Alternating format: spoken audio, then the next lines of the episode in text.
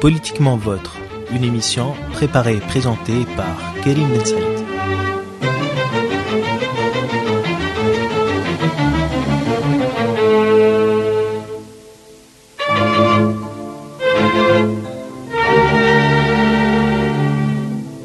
Bonjour chers auditeurs, heureux de vous retrouver dans cette nouvelle édition de Politiquement Vôtre qui revisite l'actualité de la semaine en une heure de temps pendant laquelle je serai accompagné par l'excellente Hejer Ajroudi, rédactrice en chef de Siyaqat. La technique ce matin sera assurée par Mohamed Sidiya. Quant à la coordination, c'est Nadia Benyoussef qui nous accompagnera. D'abord, bonjour Hejer. Bonjour Karim, bonjour à tous et à toutes et merci pour... Ça va ? Oui, ça va.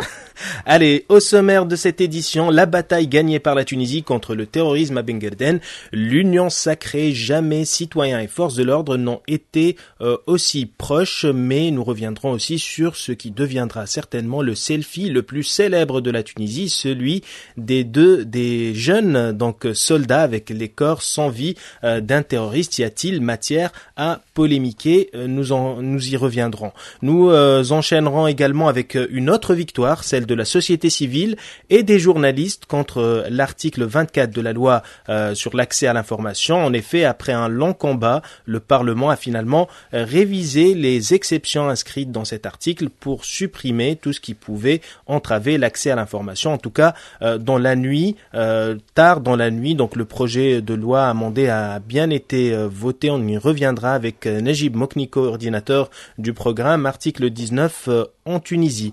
D'ici un mois, la Tunisie va se doter d'une instance nationale de lutte contre la torture. C'est en tout cas ce qu'espère la commission électorale au Parlement qui a réussi à sélectionner 48 candidatures qui seront soumises à la séance plénière. La séance plénière donc élira 16 membres qui siégeront dans cette fameuse instance. Quels sont les enjeux de cette instance? Sur quoi se jouera réellement l'élection des 16 membres? On en reparlera, mais d'abord un journal qui fête ses 80 ans mais qui garde toutes ses dents. C'est le journal La Presse qui, à cette occasion, organise une exposition photo ce matin à la Galerie de l'Information. Pour en parler, je suis heureux d'accueillir au téléphone Chokri Ben Sir, rédacteur en chef de La Presse Business et aussi historien des 80 ans de La Presse. Est-ce qu'on peut te présenter ainsi, Chokri Ben Sir? Je sais pas. D'abord, bonjour Karim, bonjour Hejer, bonjour de RCD. Ouais.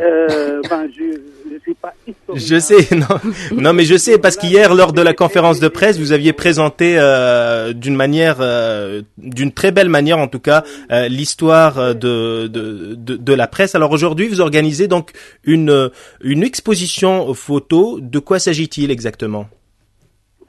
Il s'agit d'une exposition documentaire qui retrace un peu l'histoire du journal depuis sa naissance le 12 mars 1936. On y retrouve les unes qui ont marqué l'actualité, les moments plus forts des différentes vies du journal depuis sa naissance, en passant par la Deuxième Guerre mondiale, l'indépendance, la tunisification, et puis sous le régime de Bourguiba et de Ben Ali, jusqu'à la Révolution.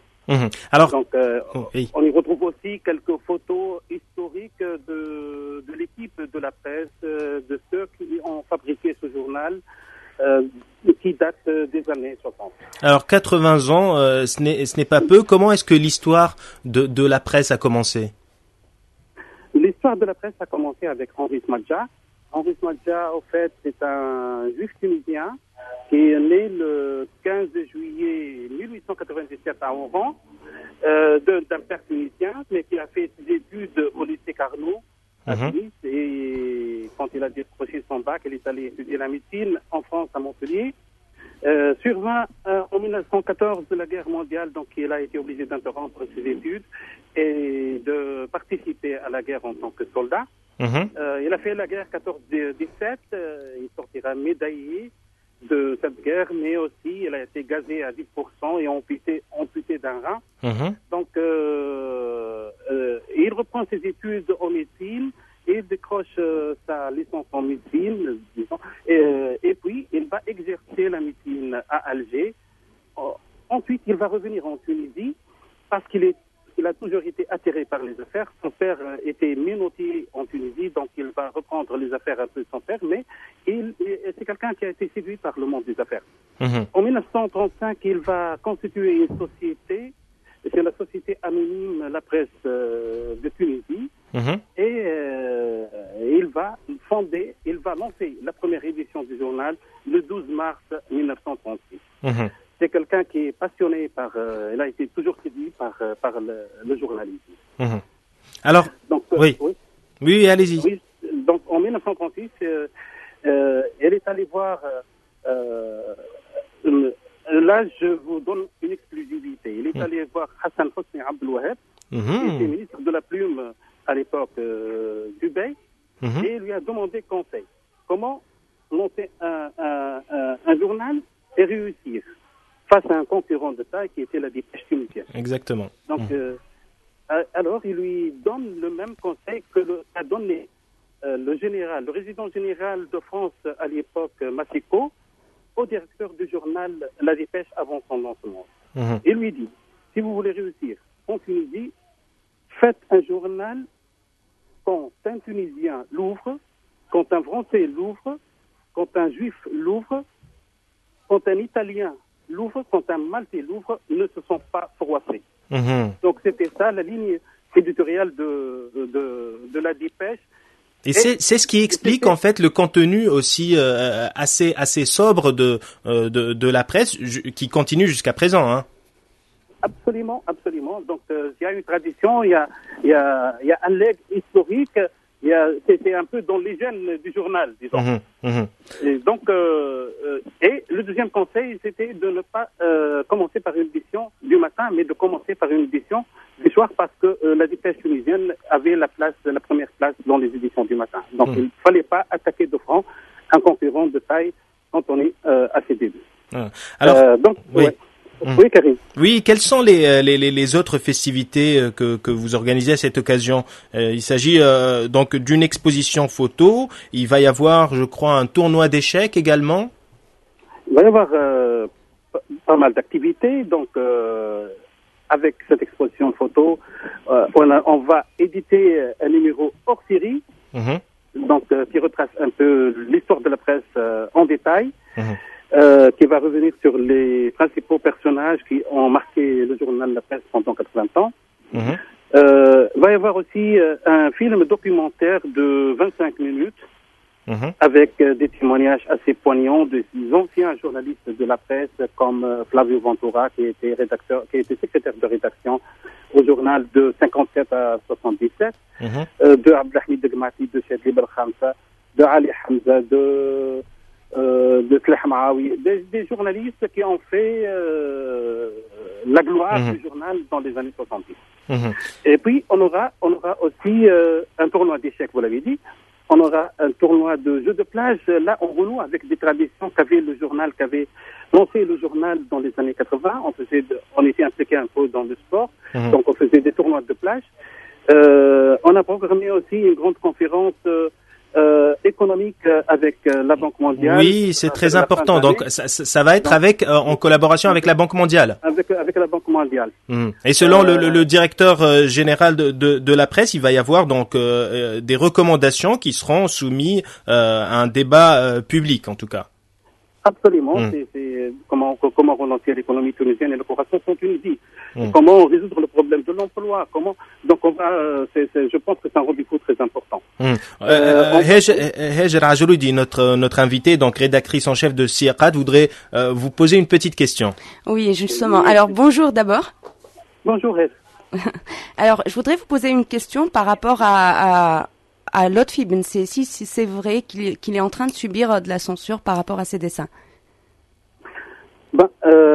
Pour le cas de Lotfi Ben Sassi, moi j'ai eu le même écho que vous. Donc je suis rédacteur en chef de La Presse Business, pas du journal La Presse. Ouais. Donc je dirige l'autre support. Lotfi Ben Sassi est un ami, c'est un collègue. Je pense, je souhaite que ce petit nuage sera très tôt dissipé. Mais j'ai entendu hier à la conférence de presse les explications du directeur de la rédaction. Et puis, il s'agit Donc, il ne s'agit pas d'un cas de torture avéré, mais selon lui, il s'agit plutôt d'un dessin qui n'était pas publiable. Mmh. Donc, publiable, il l'a expliqué hier, il a dit que d'abord, ça ne cadrait pas avec l'esprit du magazine du dimanche. Mmh. Ensuite, il a dit qu'il a contacté Lotfi Ben Sassi, elle a pour négocier avec lui, mais elle avait refusé de changer. De modifier un petit peu sa caricature. Voilà. Ce sont des normes strictement professionnelles et ce n'est pas la première fois que Lotfi Ben Sassi change les propos de son dessin. Il l'a fait pas mal de fois. Donc ça se passe dans une rédaction, moi je comprends.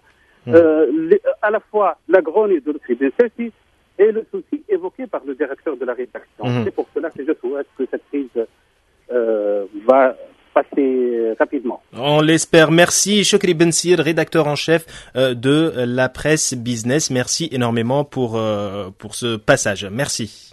Merci Karim, et j'invite tous les auditeurs de RCD de venir visiter cette exposition qui est très intéressante à mon avis. Merci. Allez, on écoute une chanson et on revient pour parler de ce qui s'est passé à Ben Guerdane.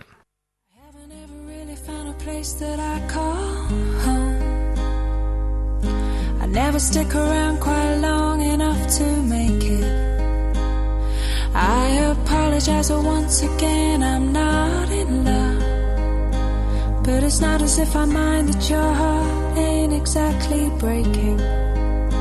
It's just a thought, only a thought. But if my life is for rent and I don't learn to buy, well, I deserve nothing more than I get, 'cause nothing I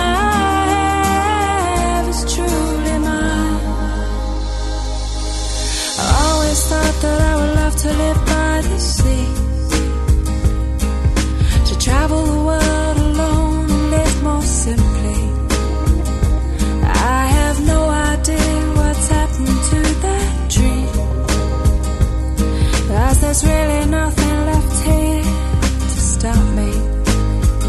It's just a thought, only a thought. It's my life.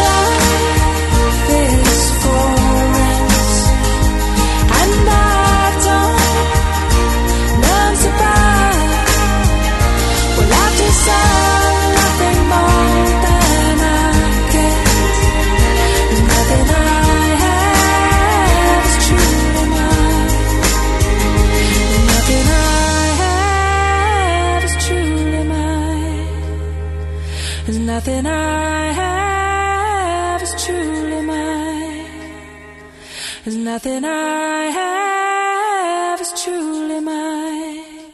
10h24 sur les ondes de RTCI, donc on parle de la bataille gagnée par la Tunisie, on peut le dire, hein, c'est une bataille gagnée par la Tunisie, on espère gagner la guerre bien évidemment et on va la gagner cette guerre contre le terrorisme. Oui, tout à fait, enfin, sur le terrain ça reste une victoire, victoire assez brillante par rapport aux moyens dont on dispose en Tunisie, mais sur le plan des services de renseignement, malheureusement... Avant d'aborder la question des services de renseignement, il faut dire que ce qui s'est passé est historique. C'est la résistance de toute une ville, Ben Guerdane, chose qui n'a pas été, ça n'a pas été le cas en tout cas dans d'autres pays où finalement, en tout cas, les terroristes avaient l'ambition de porter leur drapeau, le drapeau noir, au siège du gouvernorat et donc, enfin, de la délégation plutôt, et ça a capoté finalement. Oui, heureusement. Et justement, je voudrais préciser, Kélim, que la véritable victoire, hormis la victoire de l'armée, hormis les 50 terroristes qui ont été tués, et c'est un bilan assez fort par rapport, comme je l'ai dit tout à l'heure, aux moyens dont on dispose, la vraie victoire, c'est la victoire d'une population marginalisée, appauvrie, qui ne dispose de rien et qui avait l'occasion, entre autres, parce que, en voulant prendre la ville, ils ont essayé aussi de s'aligner la population locale.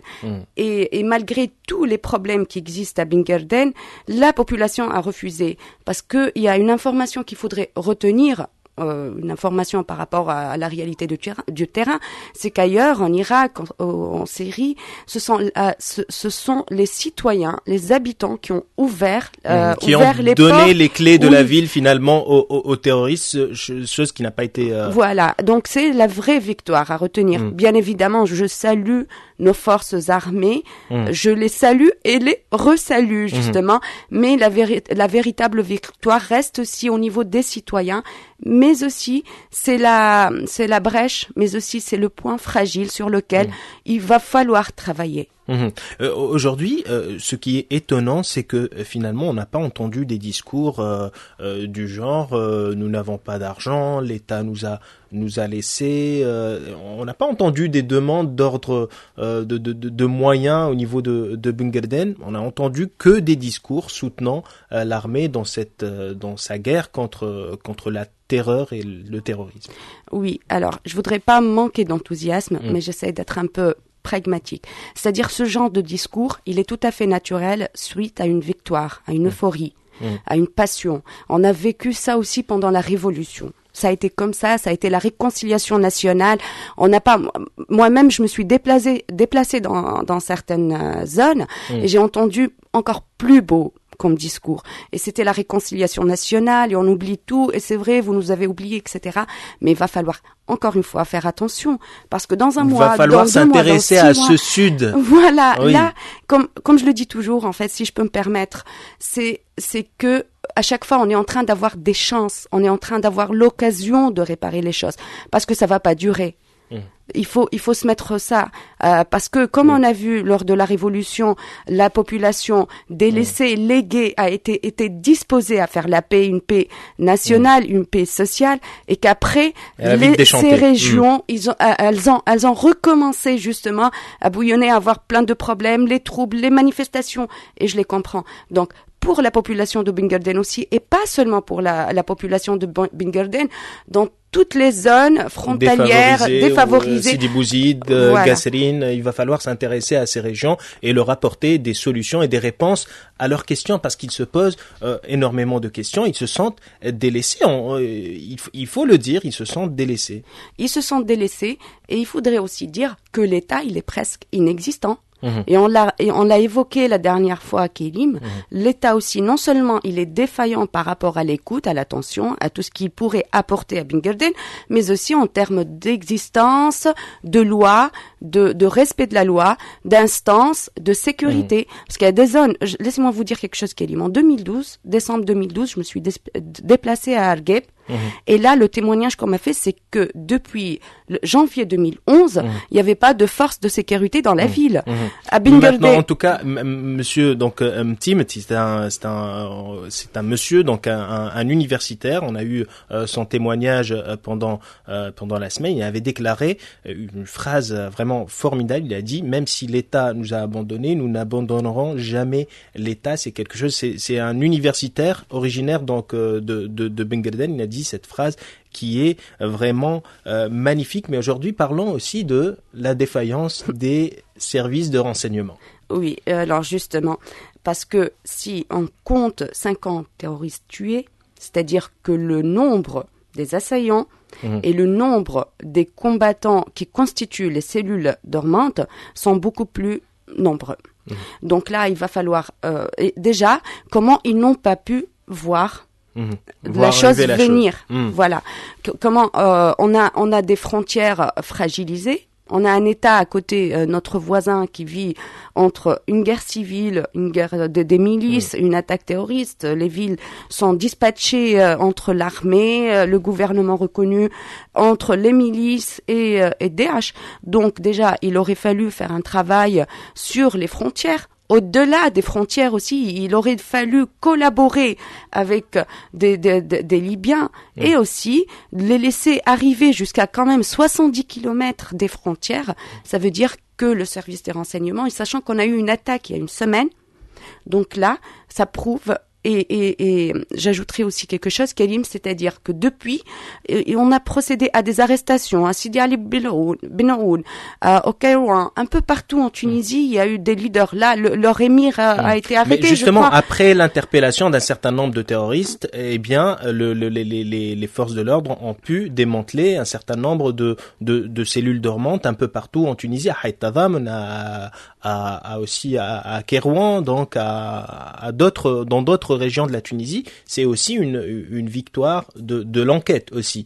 Ça veut dire que l'enquête progresse un petit peu, mais il va falloir aussi aller chercher l'information et peut-être aller la chercher au niveau des services secrets étrangers, ce qui pose la question justement de la souveraineté. On a tellement peur de perdre cette souveraineté. On ne veut pas de cette ingérence étrangère, mais en fait, nous avons besoin des services secrets étrangers, il faut le dire. Oui, justement. Il faut collaborer. Encore une fois, il faut faire appel au pragmatisme, parce que au final, qu'est-ce qui menacerait vraiment notre souveraineté nationale ? Est-ce les services étrangers avec qui on pourrait collaborer, et nous aussi, on peut, en nous tout aussi, cas, coopérer, on a des parce informations. Que la collaboration, c'est un petit peu, c'est un terme un peu. Non, mais c'est vrai, Kelly, nous aussi, on peut leur passer l'information, sachant que la Tunisie est le plus grand producteur de Daech, c'est-à-dire on a quand même exporté 6000 combattants jusqu'aujourd'hui. Donc il n'y a pas pour le moment de chiffres. Oui, entre 4000 et 6000. Voilà. Oui, donc nous aussi, on a une information à leur passer, et il faudrait aussi chercher l'information auprès de renseignements, de services de renseignement étrangers, parce que c'est vraiment Daech qui menace non seulement la souveraineté nationale, la sécurité nationale, le citoyen tunisien, la démocratie tunisienne. Tout, ça casserait tout. Mais alors qu'on vit, il faudrait peut-être l'accepter aussi, comme tu l'as dit. À chaque fois, c'est le même discours qui revient. Il va falloir qu'on accepte qu'on est en train de vivre dans un contexte de mondialisation. Il va falloir arrêter d'avoir peur. C'est un combat mondial contre Daech aussi. Voilà. Et en plus, donc voilà, il faut s'ouvrir. On a fait le choix de s'ouvrir sur le monde. Il faut accepter certaines choses sans tomber dans la paranoïa. Voilà. Alors, parlons de ce selfie, ce fameux selfie des jeunes soldats. Donc, certains sont pour, certains sont contre. Qu'est-ce que tu en penses ? Donc, voilà. Alors, la première remarque que je retiens, c'est que il y a l'élite soutient ce selfie en majorité. D'accord. Là, ils sortent comme prétexte, je les comprends, enfin, ils sortent deux prétextes. Argument, premier, en disons argument. Argument, parce que j'ai écouté aussi l'argument de Neji Jalloul. Oui. Ça tient la route. Je m'excuse du mot, déjà, oui, voilà, tu as raison.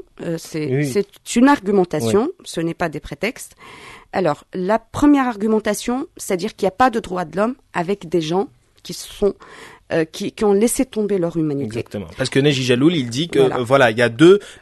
Quand on la guerre, c'est quand on fait la guerre avec une armée régulière. Aujourd'hui, ce n'est pas une armée, ce sont des mercenaires, ce sont des criminels. Et donc, il faudrait peut-être utiliser les gros moyens et utiliser leurs moyens. Enfin, voilà, oui. Justement, là, on passe à la deuxième argumentation, c'est-à-dire qu'on est en guerre, et la guerre, c'est aussi psychologique, morale, et qu'avec ce selfie, on leur casse le moral. Et c'est une première mondiale. C'est une première mondiale, j'adhère. Alors, maintenant, je voudrais présenter ma propre argumentation, c'est-à-dire concernant les droits de l'homme. Même si on mettait ça à côté, on a une armée, et une armée qui est appelée quand même à faire face à un grand danger. Et ce qu'on voudrait voir, nous, pour être rassurés avant de chercher le message qu'on voudrait passer aux autres, c'est une armée disciplinée. C'est-à-dire, on ne se permet pas de poser sur le champ de bataille. Ça, c'est le premier point. Le deuxième point, exposer comme ça à son visage, c'est-à-dire se mettre en danger et mettre toute sa famille en danger. Et troisièmement, on est en train de combattre un danger, au-delà du danger, une idéologie. Et on dit au monde entier, on est contre cette idéologie parce qu'elle ne respecte pas l'être humain. Les droits de l'homme. Alors comment on peut descendre, excusez-moi pour le mot, aussi bas? Et en plus, un terroriste, il est terroriste de son vivant. Une fois il est mort... ce n'est plus un terroriste, c'est un cadavre. Maintenant, je voudrais passer à la deuxième argumentation. Je vais essayer de faire vite parce que je sais que...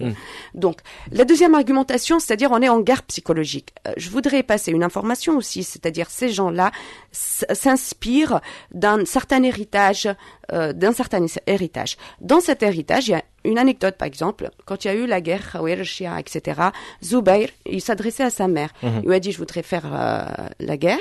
Enfin, mais c'est-à-dire il y a cette peur qu'on expose mon corps justement. Alors la réponse était c'est-à-dire la brebis n'a rien à perdre si on lui enlève la peau après l'avoir tuée. Ces gens-là, si on veut les combattre, c'est avec cette passion, cette joie, cette euphorie qu'on a exprimé suite à notre victoire. Non avec des selfies qui, au contraire, pour eux, mort, il est gagnant, parce qu'il est au paradis, ils sont fous. Vivant, enfin, il est aussi gagnant, parce qu'il est dans son esprit. Dans sa tête, voilà. Oui. Évidemment. Et donc, voilà, vivant aussi, il est gagnant. Donc, voilà. Parfait, merci. On écoute une chanson et on revient pour parler de l'instance nationale de lutte contre le terrorisme, ou en tout cas, excusez-moi, donc de la loi d'accès à l'information. D'abord, avec le coordinateur du programme d'article 19, Najib Mokni, mais d'abord on écoute une chanson.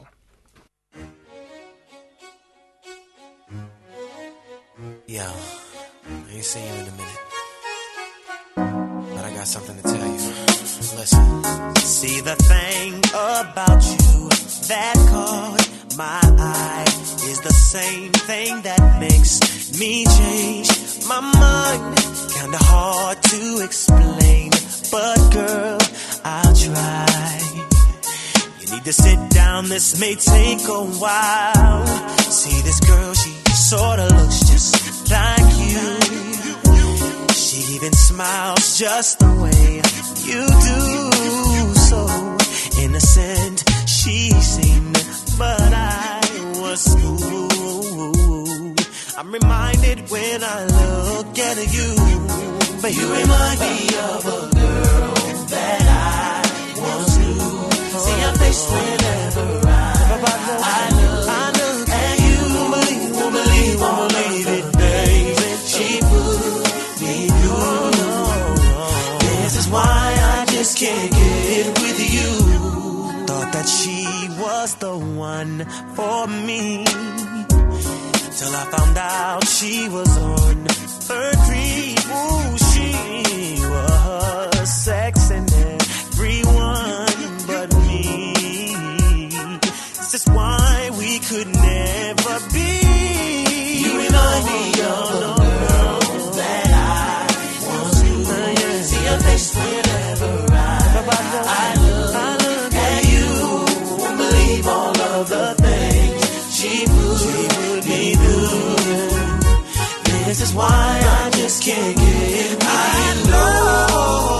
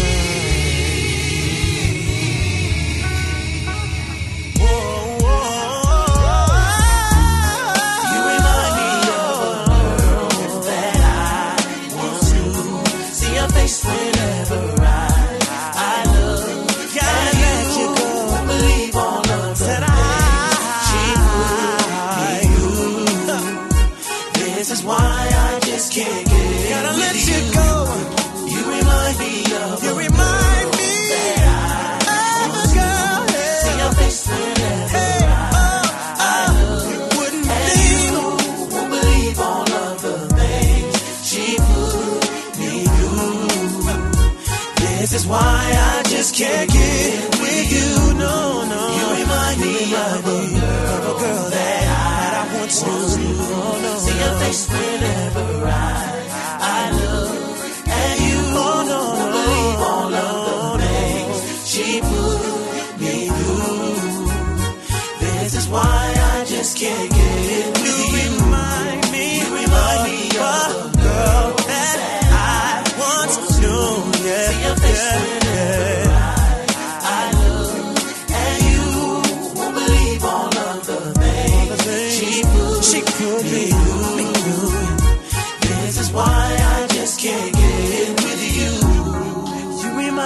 Of a girl that I once knew. See your face whenever I look at you. Wouldn't believe all of the things she put me through.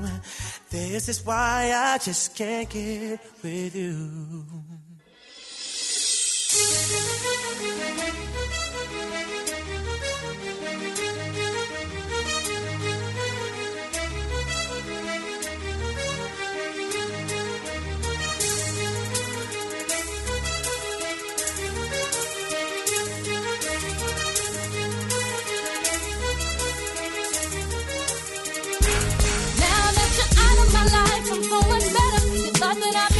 Without you, but I'm stronger. You thought that I'd be broke without you, but I'm richer. You thought that I'd be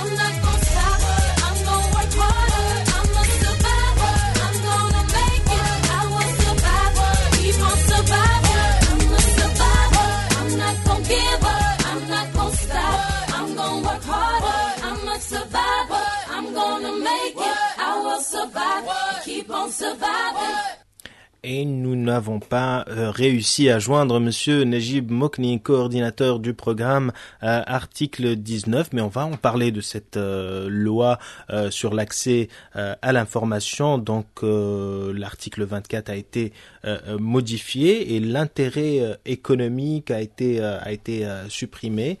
Et donc c'est une victoire, c'est considéré comme une victoire par la société civile et les journalistes. On a l'impression que le gouvernement a poussé les choses un peu trop loin pour que lorsqu'il va reculer, il allait bien évidemment sous la pression de la société civile et des journalistes reculer, donc pour avoir le maximum des chances de son côté et ne pas modifier en profondeur en tout cas la loi. D'accord, donc encore une fois, je voudrais pas vraiment être celle qui casse l'ambiance aujourd'hui, mais je vais encore relativiser par rapport à cette victoire, qui en est une. Encore une fois, oui, c'est vrai. Le fait déjà qu'on vive dans une époque où les citoyens, les journalistes arrivent à faire changer la position du gouvernement, c'est une victoire en soi. Même si ce n'était pas gagné à l'hémicycle, ce n'était pas gagné. Voilà, donc il reste juste un tout petit peu un petit détail qui est relatif aux relations internationales. Donc, justement, ils ont supprimé ce qui est le mot économique, mais avec le mot relations internationales. Tout ce qui est en lien avec les relations internationales. Qui peut être aussi économique. Des intérêts économiques, justement. Effectivement. Et c'est peut-être encore plus, qui pourrait aussi susciter la polémique, justement. Parce que c'est là où le citoyen tunisien, il a besoin de transparence. Surtout, comme on l'a dit tout à l'heure, Kélim, il y a une sorte de paranoïa par rapport aux relations internationales. Le citoyen a droit à cette information.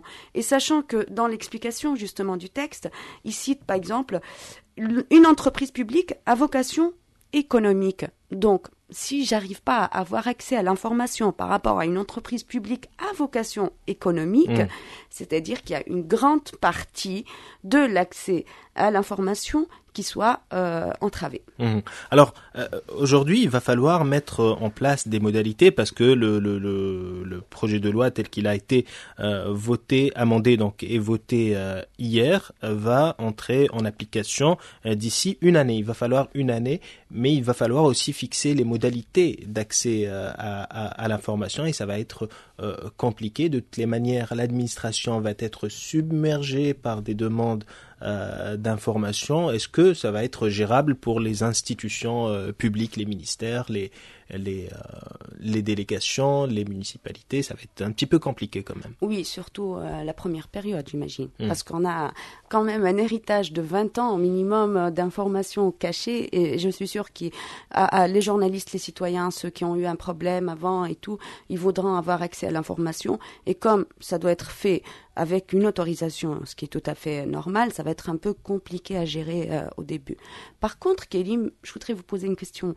Vous dites journaliste, j'ai lu le texte de loi, en aucun moment, il cite l'accès à l'information par rapport aux associations, aux organisations. Je n'ai pas vu le mot journaliste, justement. Mais aux citoyens, le journaliste est un citoyen comme les autres. Il n'a pas, je crois que ça n'a pas été spécifié dans le texte, mais en tout cas, ce sont les journalistes qui ont poussé aussi avec la société civile, qui ont poussé parce qu'ils sont les premiers concernés par l'information, tu sais. Justement, on ne pourrait pas travailler sans information. Que ce soit justement un peu précisé parce que on est entre les deux.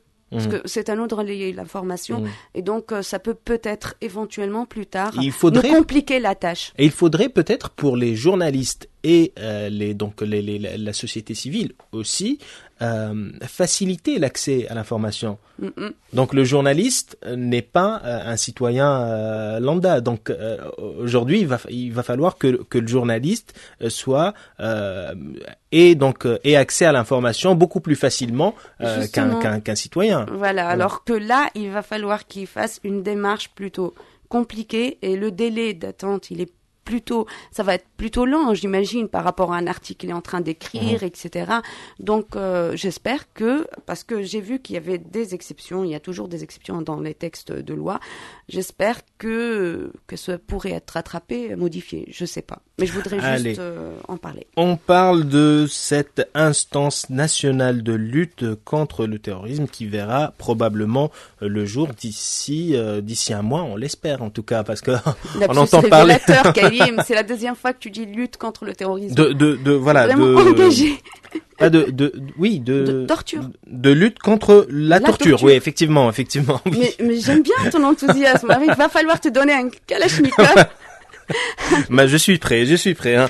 Alors, donc la lutte contre la torture, donc l'instance verra-t-elle le jour d'ici un mois ? En tout cas, la commission électorale a sélectionné 48 candidats qui seront soumis donc à la séance plénière et pour en sélectionner encore 16 qui siégeront dans cette fameuse instance. C'est une victoire aussi pour la Tunisie. Tu voudrais relativiser là aussi ? Alors... C'est peut-être un caractère, je sais pas. Non, mais c'est intéressant, oui. D'accord, donc voilà, encore une fois, au risque de me répéter, c'est une victoire. Je conçois surtout que la Tunisie est le premier pays arabe à justement à lancer cette instance. Elle est le 4e sur le plan continental africain. Donc, ce n'est pas seulement une victoire, c'est une fierté. D'accord. Maintenant, ce que je voudrais dire, c'est un peu sur la forme et sur le fond. Sur la forme, je crains toujours pour les retards, parce que je te cite comme exemple, Kélim, le tribunal constitutionnel qui était